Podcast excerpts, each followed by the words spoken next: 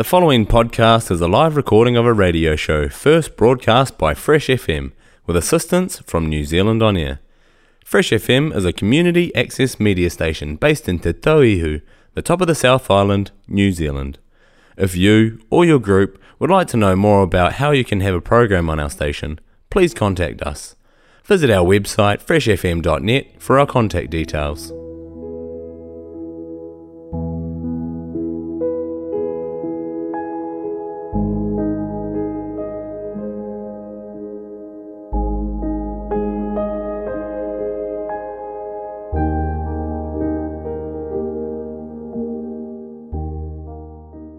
Tēnā koutou. To those of you who resonate with a distorted 808, haere mai to the Paradise Delay podcast, an exploration of electronic music and mental health. Join us for the midweek breakdown on Fresh FM. So, it's been an interesting few weeks. I have begun a job picking raspberry fruit in Whangarei and luckily for me, it's raspberry pruning season. So we sit on our butts, shuffle along from plant to plant, and we are pruning bushy raspberries and taking away all the excess bits until we only have eight straight stems that we clip to wires above them. We get to listen to music or podcasts while we work, so it's not so bad. But we do have the rock radio station blaring from 7:30 in the morning, so it's yeah, it's all good. Can't complain, you know. But uh, yeah, time flies amongst the raspberry vines, and luckily for us, the weekend comes around pretty quickly. So we pack our bags, filled up our car, visited Pack and Pak'nSave for some essentials, and made our way down the windy roads to Whangarei Heads. We pass signs along the way with little kiwis on them, entering Kiwi country. And on arrival, we cook up some lunch and set off for a walk that tracks beside the ocean. On the top of the hill, we can see the horizon where the deep blue of the ocean meets the crystal clear blue of the skies.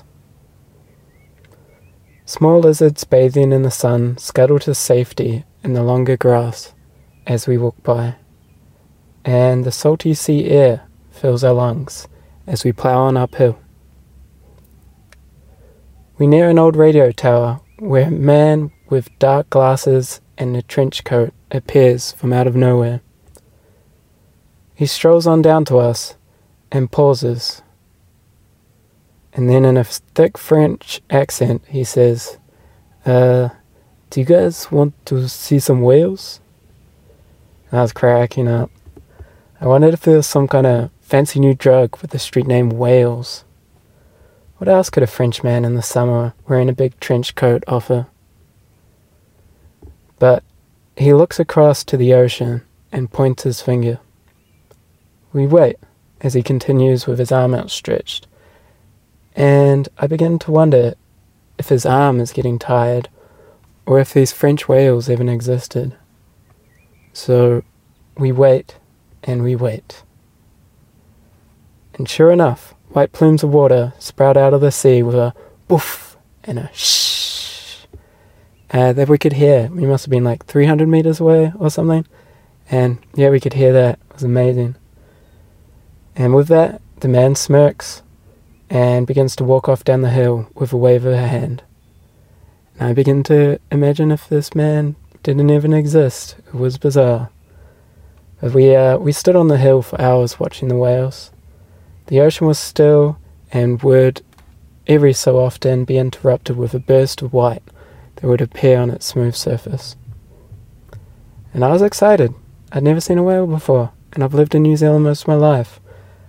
And yeah, it was interesting. I couldn't help but think that maybe 200 years ago, someone could have been standing in my place, uh, calling out orders to go set the boats up and get ready to go get some whales.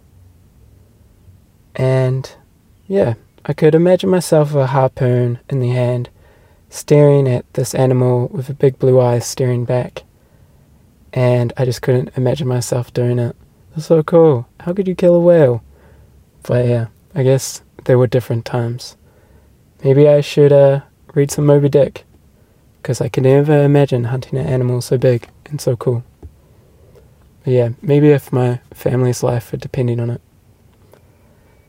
Anyways, can tick that one off the bucket list. Having seen a whale, yeah, tick that one off.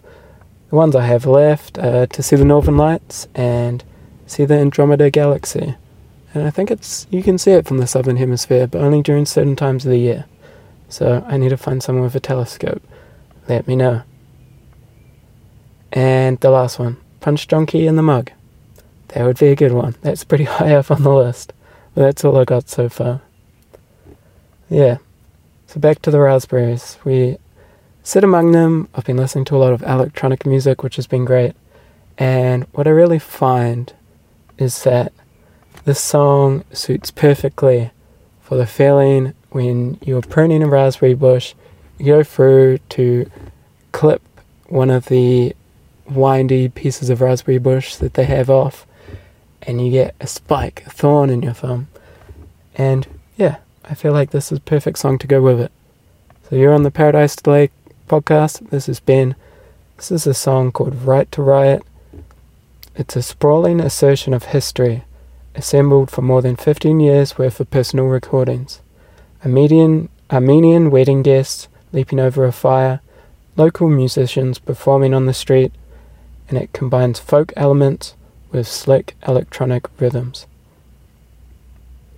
Right to Riot, a barnstorming techno anthem in Bolt's back half, which is the album, is the album's grand statement of purpose. Anchored by clanging drums and a reedy zurna, it sets off, it sets off in waves. The zurna squirrels over buzzing bass and plangent kicks, disappearing into vapor in the middle.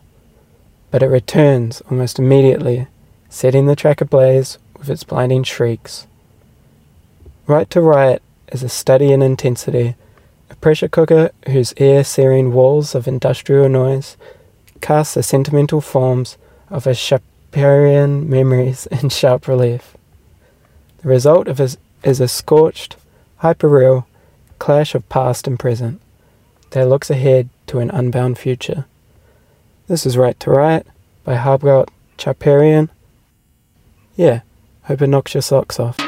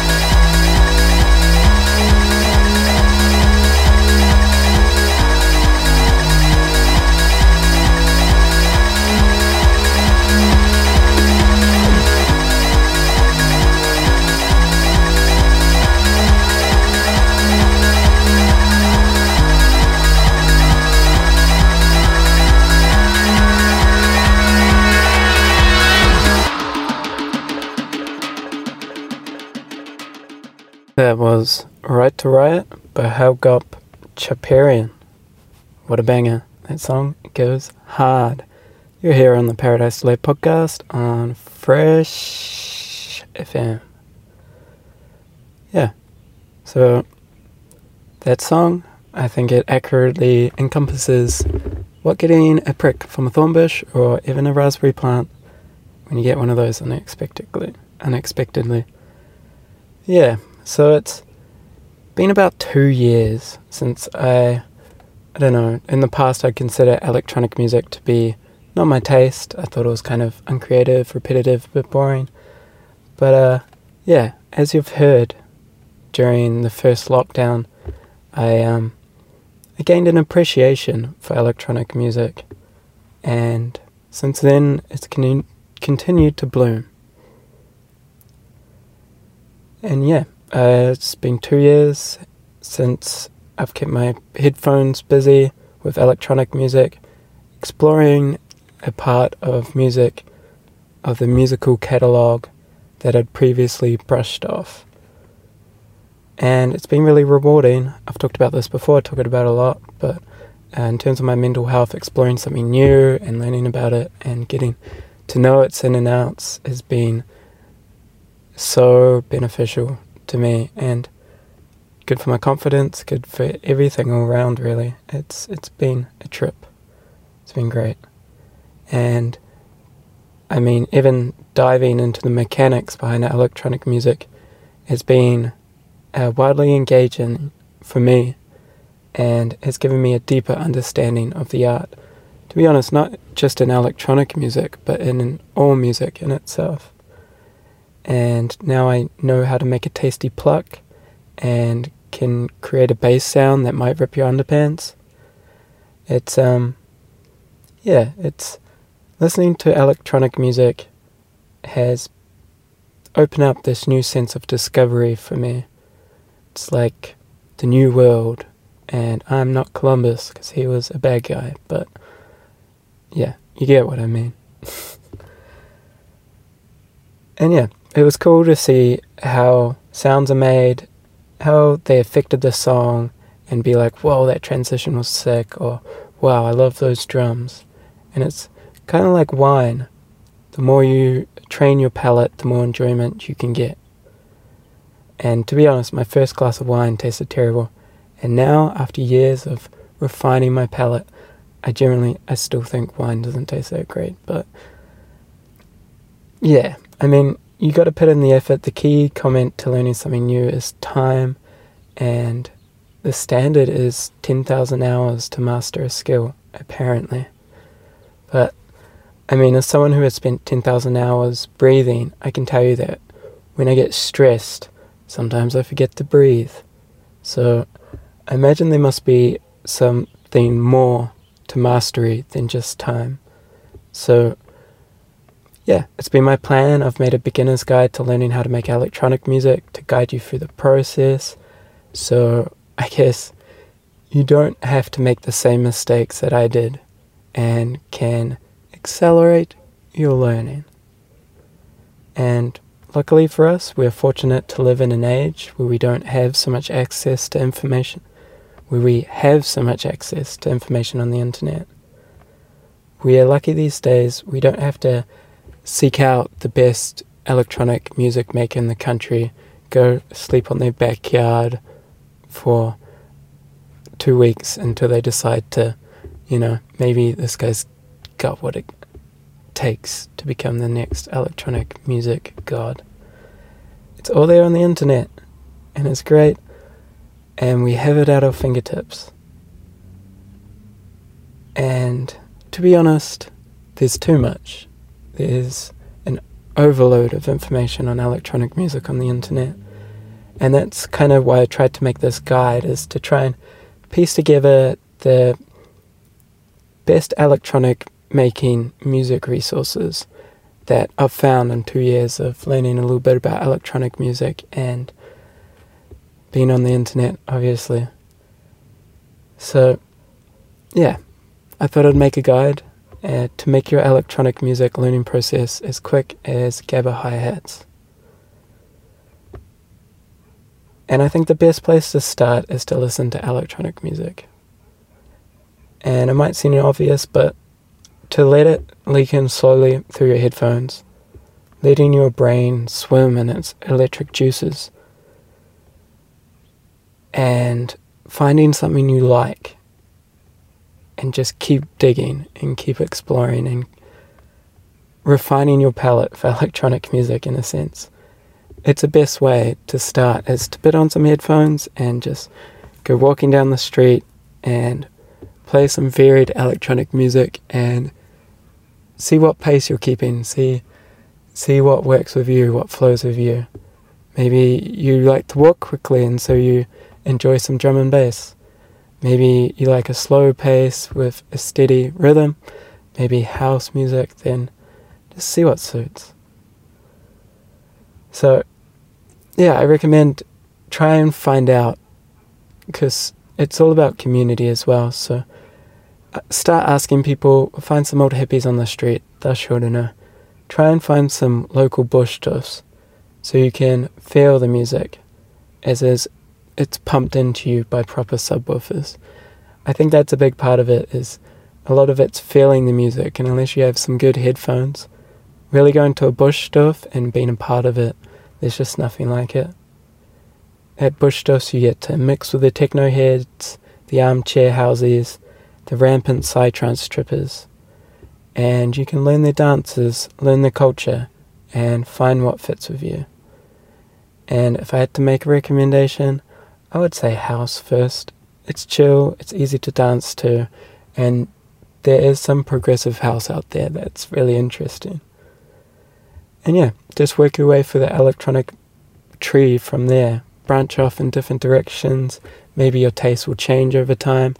Maybe you're someone who liked Tui beer when you first started, but now you're more of a hops guy, so you're into the craft beers. You know, it takes time to refine your palate. And I've been listening for two years, I'm probably still drinking Tui beer. But if you want to get technical, if you want to learn a little bit before you go, I've got the stuff right here. I got the shit. Um, the best place to start learning about the technical side of electronic music, well, you got to start at its roots, right? So, electronic music is called that because it was first produced using machines that manipulate waves of electricity. And those waves of electricity are then transcribed to sound waves, and that's what we hear. The interesting thing about the electronic waves that are manipulated is you can do it in so many variations. There's so many ways it can be done. And a saw wave can be detuned, a triangle wave can be resonated, a square wave can be pulled apart, pushed together, each producing a signature sound. And the only thing I can compare it to that I know of is working with clay. You start with this really raw product that you can feel in your hands, and you twist and pull and push and squeeze until it comes out to something you like. And sometimes with clay, you start with the clay and you don't even think about it, you just start squeezing and pushing and pulling, and in the end, maybe you have something you like. Maybe you have something terrible. Granular synthesis always ended ends up sounding like bees. But yeah, it's it's kind of like working with clay. And yeah, it's fun to take a sound that is so static and really manipulate it, morph it, play with it until it sounds human and alive. And I find it so satisfying. So you can start with a normal saw wave, then double it, detune it, and it gives it this pulsing effect. Then slap a low frequency oscillator on it and link it to the cutoff frequency, effectively creating a slow wave that brightens and then dulls. Finally, you can add reverb and it makes the sound sound like it's in a room. It really gives body to the sound. There you have it. A saw wave that has come alive with the help of a little bit of sound design. The thing about sound design is there sometimes can feel like there's an overwhelming amount of things you can do. And some of it's really complicated. You have granular synthesis, you have wave tables, you have virtual analog, you have so many things, so many ways of manipulating a sound, you have samples. It's hard to know where to start. And in this guide, in my opinion, the best place to start would be to get your hands on something physical and get yourself a cheap secondhand synth or beat pad. And you should really get your hands on something physical when you get started, I believe. There's nothing more exciting than twisting a knob on a synth and feeling your sound move with it. And I believe you just can't get the same satisfaction from using your mouse on a computer. There's something physical about it. There's something about physical about just twisting the sob, the knob, and hearing the sound come alive. Really gets me going. It's cool. And the added benefit to having a physical synthesizer or beat pad is that you're away from a screen. I can sit down for hours with my synth and explore new sounds and just see where they take me. Whereas when I'm when I'm working on my computer, I get distracted by the internet easily. Uh, yeah, Reddit gets me pretty bad, and my eyes get sore from looking at the screen. And I generally feel less creative staring at a screen. I think there's something about your eyes are involved. Whereas when you have a physical synth, it's just you, the way you move, and the sounds. When you bring a screen into it, sight's involved, and it becomes a little bit more complicated. And yeah, I just think getting a physical synth, if you can afford it, uh, there's definitely cheaper ways to go about it. I, you get more immersion from the music creation process. And yeah, that's where I recommend you get your hands on a physical synth first. Get to know it like a friend. Know what strengths and weaknesses it has, know its sweet spots. Don't do this to your friends, but make the synth your lover. I've done a bit of research, and for someone who's beginning out in the electronic spectre, the electronic universe, I would recommend a synth called the Novation Bass Station 2. It's a bass synthesizer.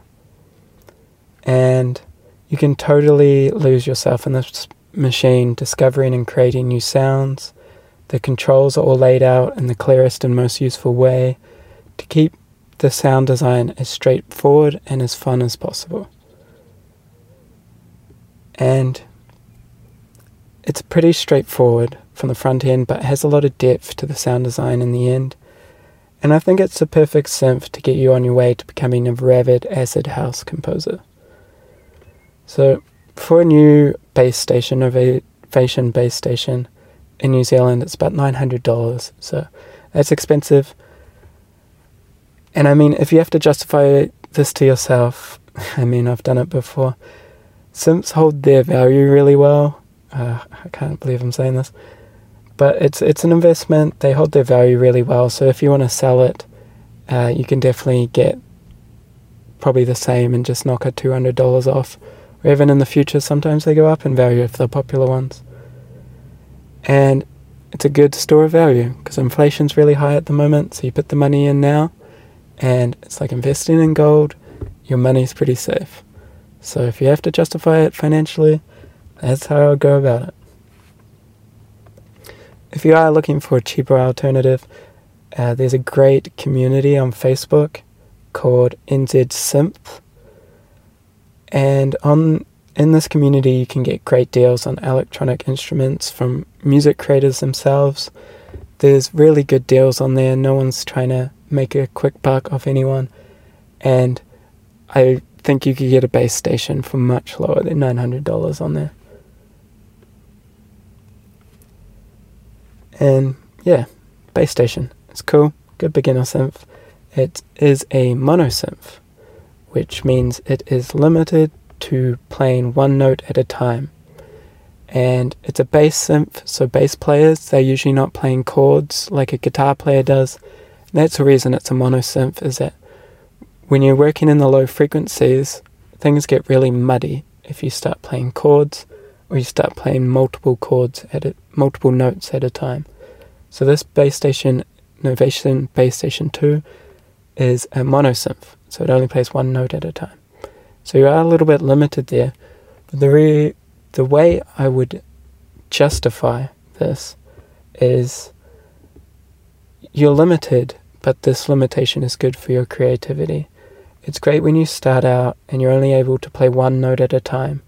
You can just make melodies, and the sound design almost becomes more important. And you're not really thinking about chords, you're not really thinking about complicated melodies just one note at a time, you can make some really cool sounding bass lines of that. And you can make it squeal like some acid house as well.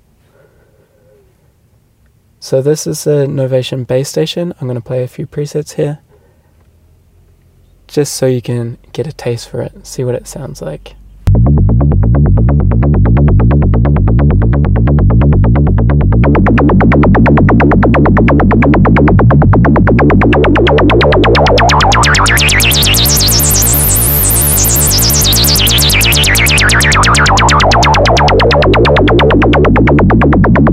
So that was the Novation Bass Station. Damn, sounds so sick. There's really, yeah, a lot of cool things you can do with that. Make some bass lines. And then you can slap some drums in with it. Maybe get a live drummer and play some drum and bass. I think you could really make something cool with just that setup. And it's a great place to start. And yeah.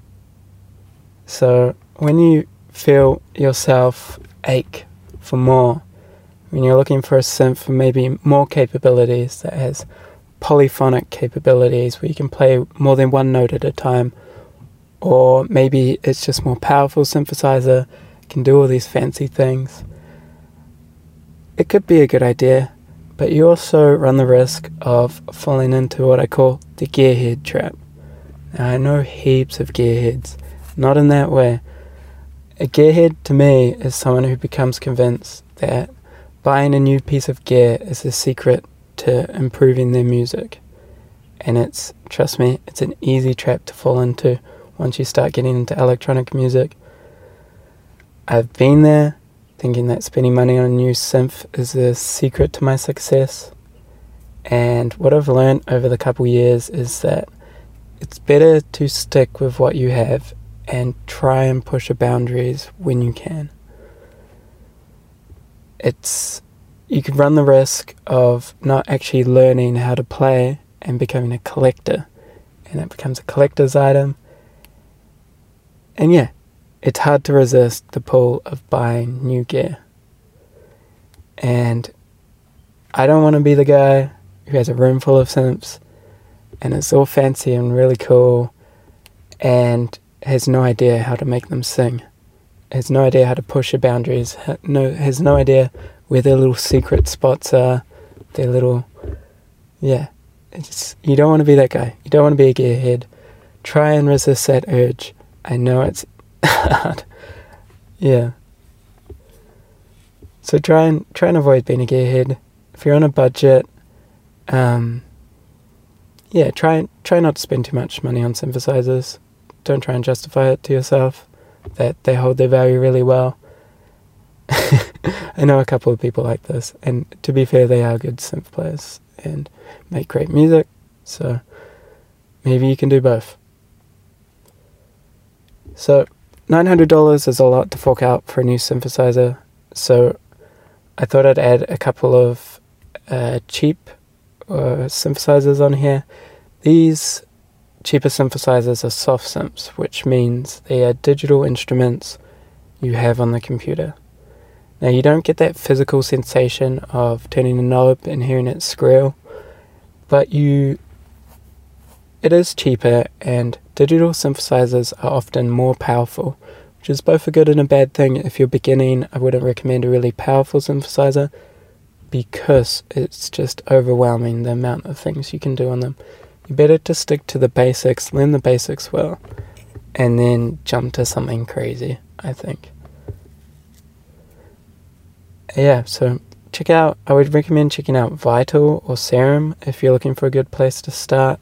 These synthesizers can be torrented for free, although, of course, I would never do that. And they have great tutorials on YouTube to learn how to work them, but they can get quite complicated when you open it up and there's like 20 different things on the screen. It can be really hard to know where to start. So I thought I'd play a song just to break it up. This is, yeah, garage. Maybe you can play some garage music with the Novation circuit because UK garage is on the upswing. Virtu- virtually every week brings a fresh crop of bumping, swinging night tunes that sound like they were made in the age of dial up modems. Opening with a soft gong and a sweep of shadow, God of Thunder wastes little time in invoking its influences. A cracking woodblock pattern and stonking square wave bass line immediately flash back to late nights at the East London club that birthed some of the most crucial strains of UK bass music. Play it on your Novation circuit. Let's go.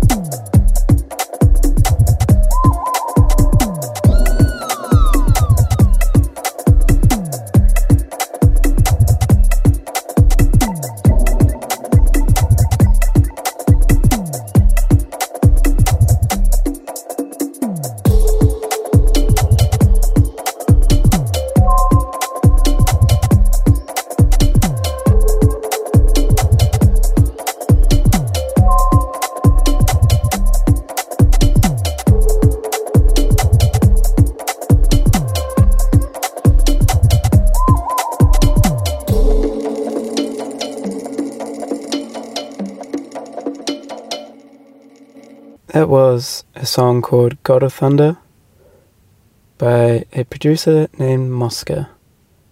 This is a Paradise Delay podcast on Fresh FM. And yeah, if you have a voice, then you're already a podcaster. Go check out Fresh FM, walk through the door, go have a chat with Matt. He'll set you up with a podcast. Fresh FM is a great community of people looking to help and make your voice heard. If you have a voice, go make a podcast. It's easy. I can do it. Go check out Fresh FM at Founders Park in Nelson. You're welcome. yeah, so you're on the Paradise Delay podcast, and we've been talking about Novation Bass Synthesizer as the first synth for someone looking to get into electronic music. I think it's a great one. It's a mono synth. You can play some sick acid house bass on it. Go check it out.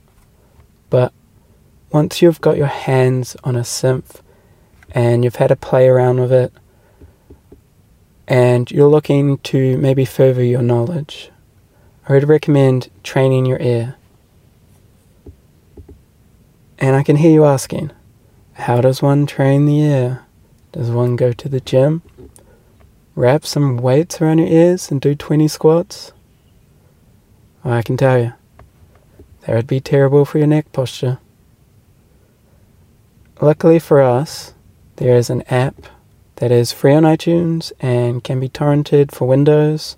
But you know, I'd never do that. It's quite expensive on Windows. I think it's about 100 bucks or something. Maybe more, 200. So go check that out. I don't recommend you do that, but it can be done. The app is called Syntorial, a combination of synth and tutorial, I think. And the cool thing about Syntorial is it begins by playing a sound. And when you hear the sound, it then move to another page and you're asked to recreate that sound using a digital synthesizer. You then try and recreate the sound so it sounds right to the reference sound and then press confirm and Syntorial will give you a rating out of 3 stars how close you were to that sound. And it claps for you. Yeah, if you get 3 stars. So, you know, positive reinforcement goes a long way. The coolest thing about Syntorial is you begin by only having access to the filter, which controls the brightness of your sound. So you start off really simple. You start off with just one knob, and you have to recreate the sound and make it as bright or as dull as the reference sound. But it gets pretty crazy from there, so buckle your seatbelts. From there, it progresses the next task. You're giving access to the envelope, which creates how much sound is let through. The LFO, low frequency oscillator, which is a very slow wave that pulses up and down in various shapes. And you can link that to parts of your sound and create really interesting sounds like we did with the saw wave before. You have the filter envelope, gets complicated. Oscillators gets complicated. Reverb, delay. There's so many things in there. And it's just a really great resource to train your ear and you'll be surprised after a while of doing it. You can hear things in a sound that perhaps you couldn't hear before. it's re- it is literally like going to the gym for your ears. And after using it, I understood sound design so much better. And it makes music all the more interesting because your ear is tuned to it. And yeah, from there, you have the basics. Once you complete that, you have the basics of sound design under your belt. And from there, you can whip up some lush plucks and make them sparkle. From there, after completing Syntorial or exploring Syntorial and taking those things you've learned and maybe playing around with your synth and seeing how it correlates from the digital synthesizer to your personal synthesizer, maybe it's time to look at getting into a door. Not going through a door, a door is a DAW and it stands for digital audio workstation. And it's basically a program on your computer that you can use to record songs. So you can take those cool sounds and record them on your computer. And even some doors come inbuilt where you can use sound design. They have instruments on them too. And yeah, DAWs are really cool. And yeah, I personally use a door called Ableton Lite. Ableton Lite costs $150 in New Zealand new. The cool thing about Ableton Lite is that it's free when you purchased when you purchase some keyboards. So a lot of keyboards you go into the store and you can purchase it comes free with them. So there's a lot of good value in looking out for those kind of deals. So Ableton Lite for me, the digital audio workstation. It's a scaled down version of Ableton. So Ableton is this really powerful recording software. Ableton Lite is perfect for me because it's not as powerful.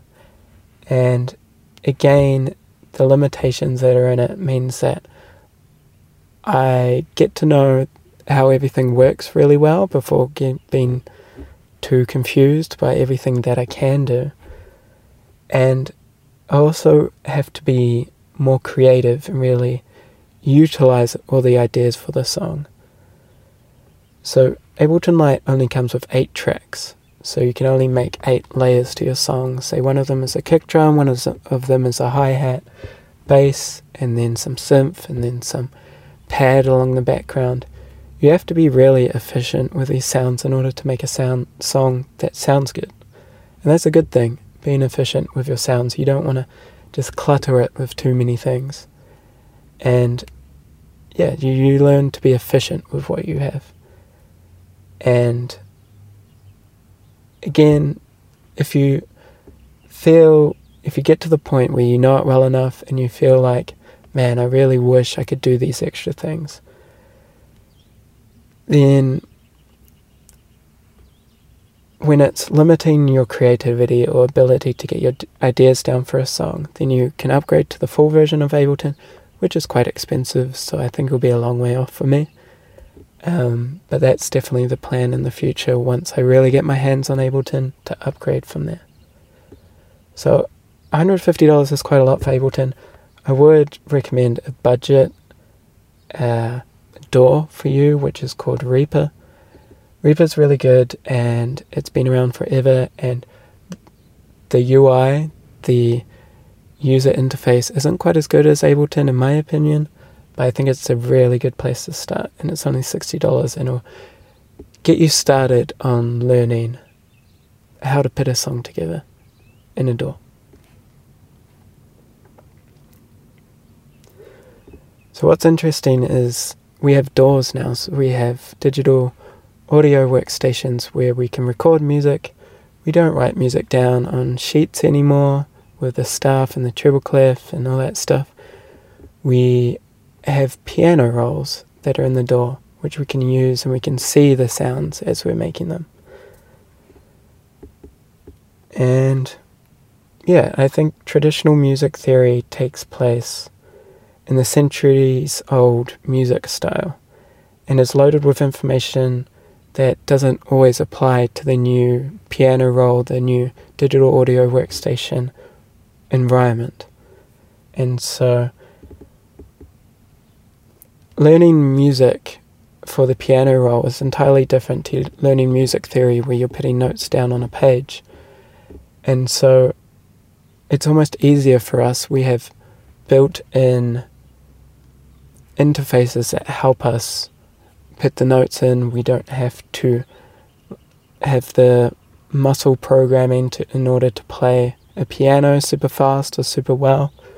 We can program that all in ourselves using a mouse if we have to. And so our ability to play the instrument doesn't really affect our ability to compose a song that sounds good. Composing a song has been I think, democratized by it because you don't have to learn music since you're five, learn the piano since you're five in order to make a great song. Those that can hear music and really feel music can make songs with a bit of practice and a door on a piano roll. And yeah, it's cool that we can hear in time what we're composing and don't have to train our fingers to glide across the keys. Instead, we can paint our chords and melodies on a computer with a mouse and find what sounds good to us. And it's about what sounds good to us that matters. Again, it's about training your ear, it's about taking your ear to the gym. You don't have to know the music theory to compose a song that converts your emotions into sound waves. Although I would recommend a little bit of music theory as a platform to work for, and something that I've found that is perfect for that and was crucial in me being able to hear what sounds good and what reflects what I'm feeling is an app called Building Blocks. And Building Blocks works with the piano roll and teaches you music outside of that classical music theory environment. And it works like Syntorial, and you're played a song and you have to recreate that song yourself, learning a piano roll sty- style uh, in a piano roll style and so you get given a song and you're required to fill in the notes on the piano. And as you progress, they add drums and bass as well. So you learn how to hear a song and recreate that on the piano roll. Just so good. And again, your ear is being trained not in the particulars of the sound and sound design, but in the way that the sounds work together when different notes are played. And again, this feeling grows as you complete the course. You can feel when chords or melody aren't working well together, and you can play around and kind of figure out what is throwing it off. And it also, again, improves your knowledge of songs. Again, you hear interesting chords that are in your favorite songs and how the artists have experimented with them to create an emotion. And it's cool. Building blocks uh, don't Google building blocks, you'll get some children's toys. It is type in building blocks music and it'll take you there. And it costs $30 per month. And there's two courses, and I highly recommend it. And it's probably the best money I've ever spent in my understanding of music, electronic music creation. So $30 a month, building blocks, type in building blocks. Audible Genius, I think, is who runs it. Subscription service. And if you're young and you have a brain that likes to take in information, go check it out. You could be the next musical genius or something. Don't be 30 like me and be checking it out. You're too old. You're past it. Just kidding. So you've learnt a bit of sound design with Syntorial You've learnt a bit of music theory with building blocks for a digital audio workstation environment, and you've got your own synthesizer. So you've really delved into it. This is kind of the process I took, minus all the mistakes that I made, purchasing the wrong things or purchasing things that weren't worthwhile. The last step really is mixing and mastering. So, to simplify things, I usually explain mixing as the process of taking individually recorded tracks and blending them together like ingredients in a recipe. When making your favorite dish, you don't just throw everything on a plate and enjoy the meal. Instead, different ingredients need to be prepared in different ways so that everything comes out in harmony. So that's mixing. It's like you're mixing up the ingredients for banana loaf. Now, mixing can be done in Ableton and Reaper. You can do that in there. And it's much the same in that you're mixing, when you're uh, mixing it, you may need to adjust and automate volume levels of different tracks to blend them, add effects like delay, which is like an echo, echo, echo, and reverb, which you'll hear the reverb because I'm in a Toyota Estima, so the reverb is not perfect in here. And for extra spice, you tweak the EQ settings for corrections and added flavor. So EQ is kind of like a cookie cutter. You got some dough. You can cut out pieces of the sound that maybe don't sound nice. So you can take out maybe something's resonating and you get like a high pitched thing. You can cut that out. And part of mixing is also panning instruments in the stereo field to make space so that each track sits just right in the mix and no frequencies step on each other. So panning is left and right. I don't know if you'll hear this in stereo because it's on the radio, but I'm on the right. I'm on the left. That's panning, and that's where you put your instruments when you record. So that's basically the crux of mixing. That's difficult, and it takes a while to learn. Uh, there's definitely resources, heap of resources out there for it. But a lot of it, again, is just training your ear and just what sounds right to you. Just making songs, and you'll get there. The second step is mastering. Mastering, on the other hand, is the finalization process where everything gets baked together. This is where the mix has been perfected and the track as a whole is worked on it to give it shine, sparkle, volume, depth, punch, and loudness.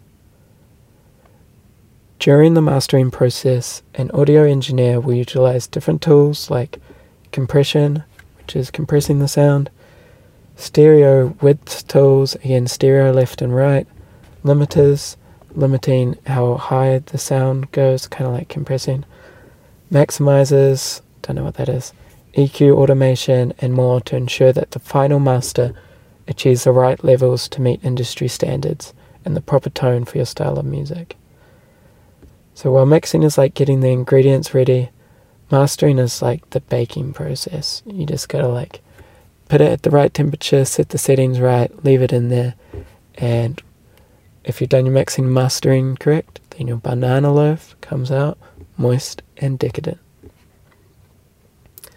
So there are resources, resources to learn these. Um, I would recommend what I have done is there's a site called Production Music Live, and on Production Music Live, you can look up Ableton tutorials. You can hear a preview of the song they'll talk you, and they'll take you through. And it's so cool. They start you from the beginning of a song until the end, and it's a mixing and mastering. And they'll teach you how to use things like automation on Ableton, and it's it's really worth it. So one of those courses costs eighty dollars, which is a little bit expensive for me. The great thing is, if you're on a budget, go check out uh, You Suck at Producing. Great YouTube channel. It's a great producer. He's really cool. So, at the end of this all, maybe you've been two years on this. This might be what you sound like. So, I've got my song now. It's called Podcast 1198. So, I usually end the podcast with something a little spicy, something that will blow your socks off. But today, and I think further going, I might just play one of my songs. I think it'd be interesting. And this is a song I finished yesterday.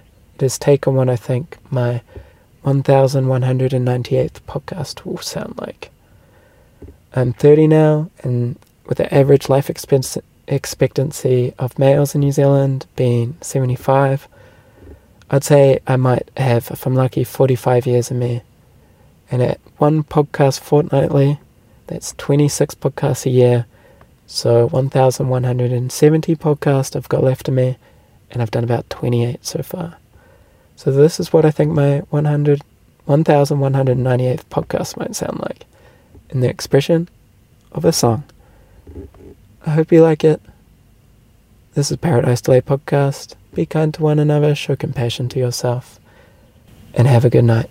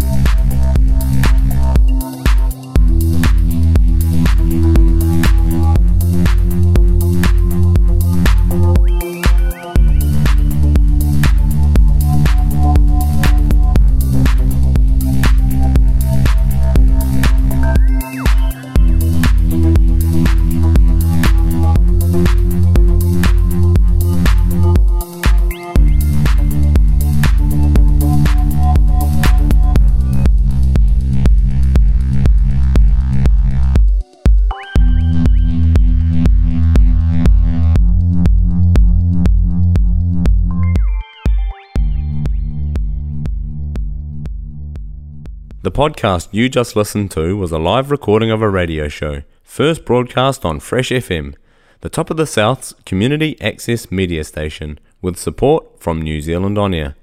The funding of Access Media makes these podcasts possible. To find similar programs by other community access media stations, go online to accessmedia.nz